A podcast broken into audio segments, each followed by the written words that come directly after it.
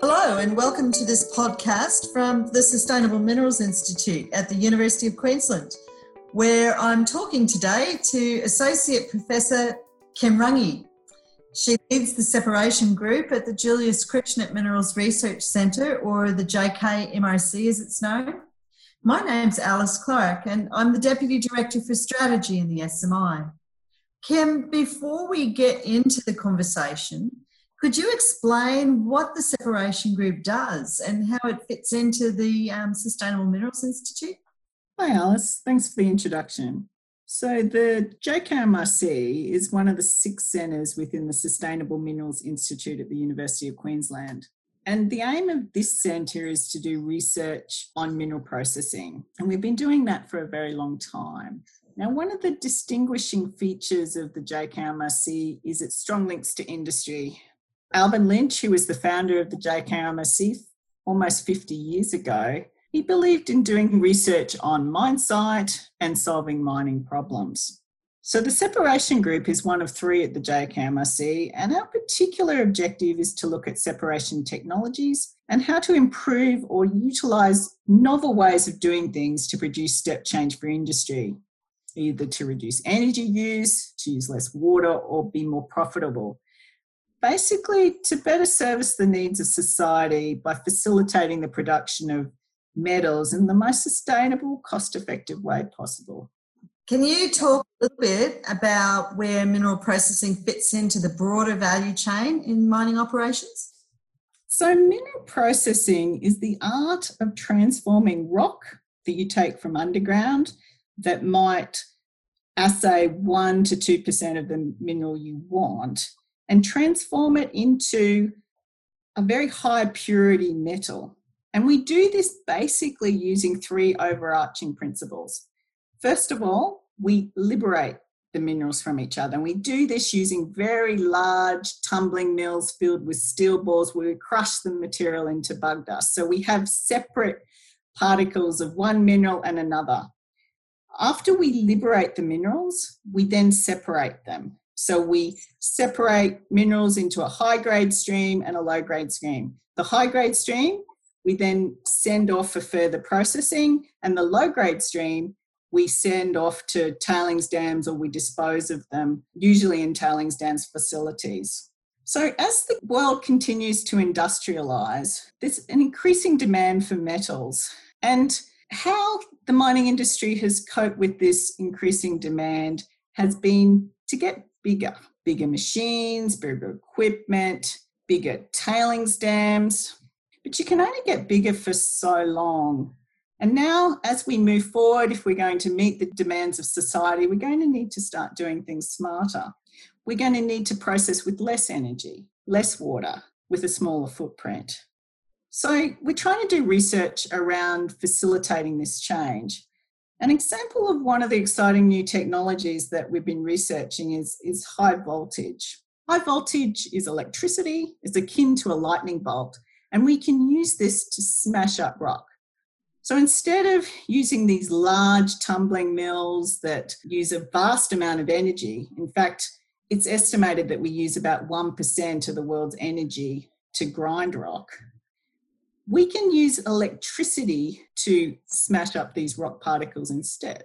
Now, one of the good things or the, or the interesting properties of electricity is that it's attracted to metal. So, what we can do with the high voltage pulse processing is that we can, you've usually got, when you bring up rock from underground, probably about 99% of it that you don't want and 1% of it that you do, and that's the metal. So, with the high voltage processing, when we apply it to that rock, it will selectively target and break that mineralization and leave the gangue or the material that we don't want unbroken. So, after this has occurred, we can then use screens, for example, to put the material through it. The undersized material, the material that is broken, we can is the mineralization and it can go over off for further processing. And the oversized material we can actually get rid of at this really coarse size before we've spent a lot of energy to grind it down. One of the other interesting characteristics of high voltage is that as it breaks the rock, it creates a lot of micro cracks as well as, as the lightning bolt moves through the, material. And what this what these micro cracks do is they reduce the energy we will need to break this rock downstream. So what high voltage pulse allows us to do is to reduce energy use potentially in comminution by only selectively breaking the rock that we want to break, and two, by creating microcracks within that structure as we do that. Are you collaborating with any groups as you as you're moving through this? So yeah, we're we're pretty excited about this technology. And at this point, we've demonstrated how this technology can be applied in the laboratory, but there's much to be done before we're going to be able to scale up and apply this technology at large scale, at very high throughput. So there's there's a lot of things that we need to do. And, and we've got a lot of interesting ideas about how we think we can do that. And we've teamed up with the HUST University researchers who are specialists in high voltage to answer and to try and achieve that objective. This project is being sponsored by industry with the likes of companies like Newcrest and Newmont funding the work. That's a fantastic uh, opportunity and great collaboration between universities and industry.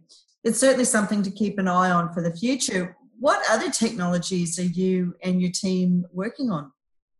Another exciting technology that we're looking at is coarse particle flotation. This is particularly endearing to myself as I'm a flotation specialist. So, flotation is the is a process that we use to separate minerals and it's used in a number of different industries we use it to separate minerals in copper operations gold silver lead zinc nickel and the basics of the process are that we grind this material down to, to bug dust to about 100 micron in size. We put it in a tank, we stir it up, and we add bubbles. Now, we also add reagents to make the metal or the particles that we want hydrophobic. And what they then do is attach to bubbles as they rise to the surface. We collect them on the surface, and the gangue material that we don't want remains in the tank and floats out at the bottom of the tank. Now, this process usually is only effectively performed at a particle size of about 100 micron. And this requires a lot of energy to get particles down to that size. There's an exciting new technology. It's a teeter bed based technology in a device that's called the HydroFloat machine. And what this technology allows us to do is float material at a much coarser size, in the order of one millimetre. So, this is a real game changer for us in terms of what it might mean in terms of a mining operation, but it's really new. And there's a lot of things we don't know about the process. So, for example, what are the reagents we now that will be best applied in this coarser environment? What's the best designed of machine? How should we operate it? Where should we put it in our circuit? So what we've done is we've we've pulled together a consortium of mining companies to help fund some of the research in this area, where we're aiming to try and answer some of these questions. So we've discussed your research um, over many years now, and in the past you've talked a lot about the fact that you and your team bridge that gap between fundamental research and industry, and this is of course on the path to developing those applied solutions. Could you give an example of where your team has actually delivered on this goal? So, I think an example that I can describe is in the area of flotation chemistry. So, in flotation, we add reagents to make surfaces of the minerals we want hydrophobic. And there's not been much development in flotation reagents over the last few decades. And that's because the reagents that we use are pretty effective and they're cheap why change something that works? But the problem with these reagents are they're not very selective in some circumstances. For example, if you have a lot of, if you're trying to float off your chalcopyrite, your copper bearing minerals, and you have a lot of pyrite in the ore, both of them float with the types of reagents we use.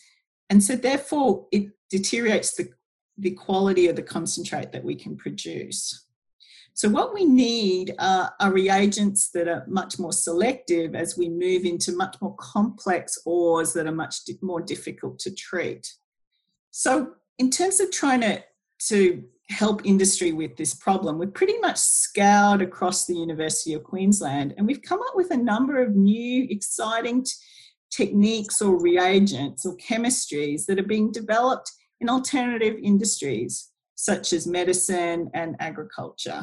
And these different chemistries have the potential to be much more selective than the reagents that we've been using currently. So we see that that our role is to take these chemistries that are being used and being developed fundamentally for other industries and see how best we can apply that in the mineral processing world of of trying to separate minerals. So that industry impact is really important and not only to the academics but also to those that are on site and who are learning so much by working with your team. And as you've talked around this subject of collaboration and cross skills. Can you expand a bit on the importance of having that strong team so that you're able to look at these new and novel areas? What is it about a diverse range of skills that will solve industry's problems in the future?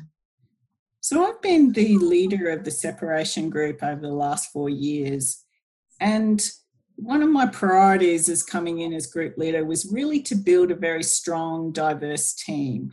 So now I've got people in my group who are flotation specialists, people who understand technologies such as high voltage or microwaves. I've got people who've got skills in equipment, instrumentation, computational abilities. And I've also got people in my group who complement these more fundamental skills because they've had 10 to 15 years working with industry, those people understand the requirements of industry and help to focus our research to solve the problems that are that are facing the mining industry. So having these diverse set of skills I think is really important because it can result in solutions to problems that are not necessarily obvious when you first come into it to trying to solve a particular problem. So, one example of a technology um, that we're investigating that I think has benefited from this diverse range of skills is in microwave processing. Microwaves have the potential to be used for dewatering, and dewatering is a really big problem in mineral processing. As I've discussed, we produce a lot of tailings material during mineral processing. We bring up 100 tonnes of iron, we have to deposit 99 tonnes of that usually in a tailings dam facility. And tailings dams can actually, the material as we deposit it on the tailings dam can actually contain an excessive amount of water because certain materials it's very hard to get the water out of the out of the process stream. And this can be very problematic. Too much water in the tailings dam can cause instability and sadly that can sometimes result in failure lots of equipment damage and in some cases loss of life. So being able to solve and being able to dewater material prior to putting it on the tailings dam is, is, a, is a really high priority for the mining industry. So we've been investigating microwaves which have the ability to dewater material. And the reason why we're looking at microwaves is that they selectively heat water over solids. So it can be actually a lot more economic than just heating up material using in conventional ovens, etc but it's still pretty expensive. It's still a lot of energy goes into using the microwave process. But what we've done with having a lot of diverse skills in our group is we've actually identified that we might be able to come up with a hybrid microwave system where we couple it with a different technology. For instance, that we could put microwaves in combination with inverted cyclones so that we only dewater the really fine, difficult to dewater material using microwaves and use conventional technologies for the oversized material. We also could potentially put microwaves into a conventional dewaterer, such as a centrifuge. And we're also, because we've got flotation specialists in our group, we're seeing that we might also be able to use flotation reagents to assist the dewatering process. By having such a diverse range of skills in the group, we're able to see these connections, these opportunities that we might have missed otherwise. So you've got this team of um, diverse skills and very clever people. And just changing tack a little bit, can you elaborate on some of the challenges associated with uh, achieving effective collaboration in teams like this? So, achieving collaboration, especially amongst people who think differently to each other, can be difficult. From my experience, a good collaborative team is based on competence, capability, and developing good relationships within the team members. It's all about developing trust, not any, only in each other's technical capability, but also that when things might go wrong in the project, that you have each other's back. When things get difficult, you need to consider both the needs of your team, but also your collaborator. So, in terms of promoting collaboration between universities in Australia, I'm pretty excited by a new opportunity. Recently, there was a uh, Centre of Excellence that was awarded within Australia to, and it's being led by the University of Newcastle and involves seven different universities around Australia. And the aim of this Centre of Excellence is to do research into mineral beneficiation techniques. So, one of the things that I really like about this centre is that each of the different projects has to be done by more than one university. What this is going to do is it's going to promote the association of different researchers from different universities and it's going to provide an environment where trust can be developed. To be able to determine who's good at solving what type of problems what different skill sets do people have and finding groups of people that that you like to work with. One of the legacies that i hope will come out of, of the center of excellence the universities in australia will be much more connected that the researchers will know each other and when they're faced with a new problem that they'll know who to bring in to the team to best meet or solve industry problems moving forward. So, Kym, right now, as we record the podcast, we're in the middle of this COVID 19 pandemic. And coming through and out of this, new things are happening. And the role of minerals in a sustainable future is likely to be as important, even more important than it was uh, before COVID 19 hit. What challenges do you think institutions such as yours will be facing and, and how are you preparing for this? So, one of our biggest challenges, I think, moving forward in this new environment is loss of funding. I know in previous downturns that we've faced, mining companies tend to change their focus from long term objectives to meeting short term priorities. And often research and funding of research suffers because of that. So, one of the things we did after the last downturn to try and mitigate this risk was to have a larger number of companies that we're working with and also to change the style of relationship that we had with our companies. So instead of doing contract research for a company, that we move towards more of a partnership model where we work much more closely with them, help them more around their day-to-day activities so that so that we have a better feel for what are their big challenges they're facing and so that we can pivot our research with their changing needs. So to give you a bit of an example of that, with the COVID 19 pandemic, we're no longer able to go to mine site to assist our customers. And we had planned to go up to a Queensland mine site in about a month's time to do what we call a circuit survey. This is where we take samples, we measure what's going on so that we can provide advice as to how to improve their process. Now, with COVID 19, we can't go to site anymore, so we've had to look for an alternative solution. And what we've done is we've amassed a whole lot of researchers together who have experience in electronics and we've come up with a way of being able to virtually be on site. So we're going to have cameras on people's hard hats, we're going to have microphones so that they can talk to us in real time, and we're going to have all of this stuff being streamed through Zoom. So we'll be able to see what they see, we'll be able to talk to them in real time, and it'll be virtually like we're on site doing the work with them. So we're hoping that by having this stronger relationship by being able to change and pivot what we're able to offer the mining industry, it'll minimize any loss of funding. but time will tell how successful we'll be. And you know, some of those new innovations will potentially be a new way of working in the future as we look towards what those next challenges are. I know that you're working across a range of research ideas, and there's a lot of really clever people working with you and in your team, and of course on the sites where you are.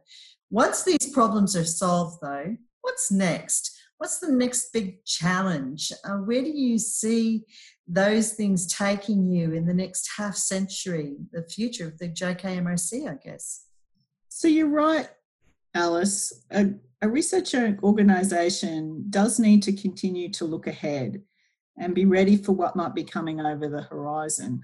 I think the big issue that we're probably going to need to solve as we move forward is traditionally we've had these really big mining operations producing uh, and treating large tonnages of ore producing huge amount of gangue that we then need to dispose usually on the surface now i think as we move forward we're going to continue demand for minerals we're going to get lower grades and and we're going to be producing a, a lot of, of tailings material and this is probably going to be not really sustainable as we move forward, as people are going to look to us and they're going to want us to reduce our footprint.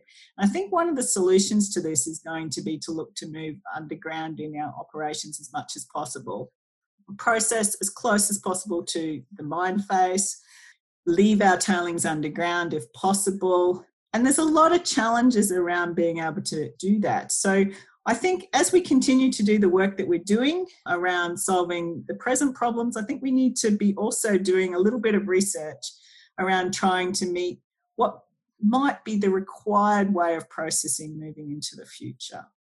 So you've you've sort of danced around the, the subject of in situ recovery and where that's heading now. Do you see any front end operate eh, opportunities for the JK in the in situ space? Yeah, well, you're right. Um, to be able to move closer to the mine face to keep things underground, we're probably going to need to look at in situ leach, and, and there's a lot of challenges to overcome to be able to do that effectively. Interestingly, we're looking at some exciting new chemistries and working with other collaborators out at the University of Queensland, exploring ways where we may be able to do that in situ leach in the type of environment that, that you have underground. But it's not only the challenge of being able to perform the in situ leach, there's all the auxiliaries around that. The fact that you're going to be pumping a lot of material underground, you don't want to lose that into the groundwater, um, and you want to be able to do things in a safe and effective manner. So there's there's a lot of challenges to face as we move to go to in situ leach, but I think there's some exciting new opportunities that we're looking to undertake. So watch this space. Thanks, Kym. Thanks for chatting to me today. And if you want to find out more about Kym's work, please visit SMI's website. That's smi.uq.edu.au. And if you want to hear or read more about the SMI's work broadly, check out the news and events section on the site. Thanks for your company.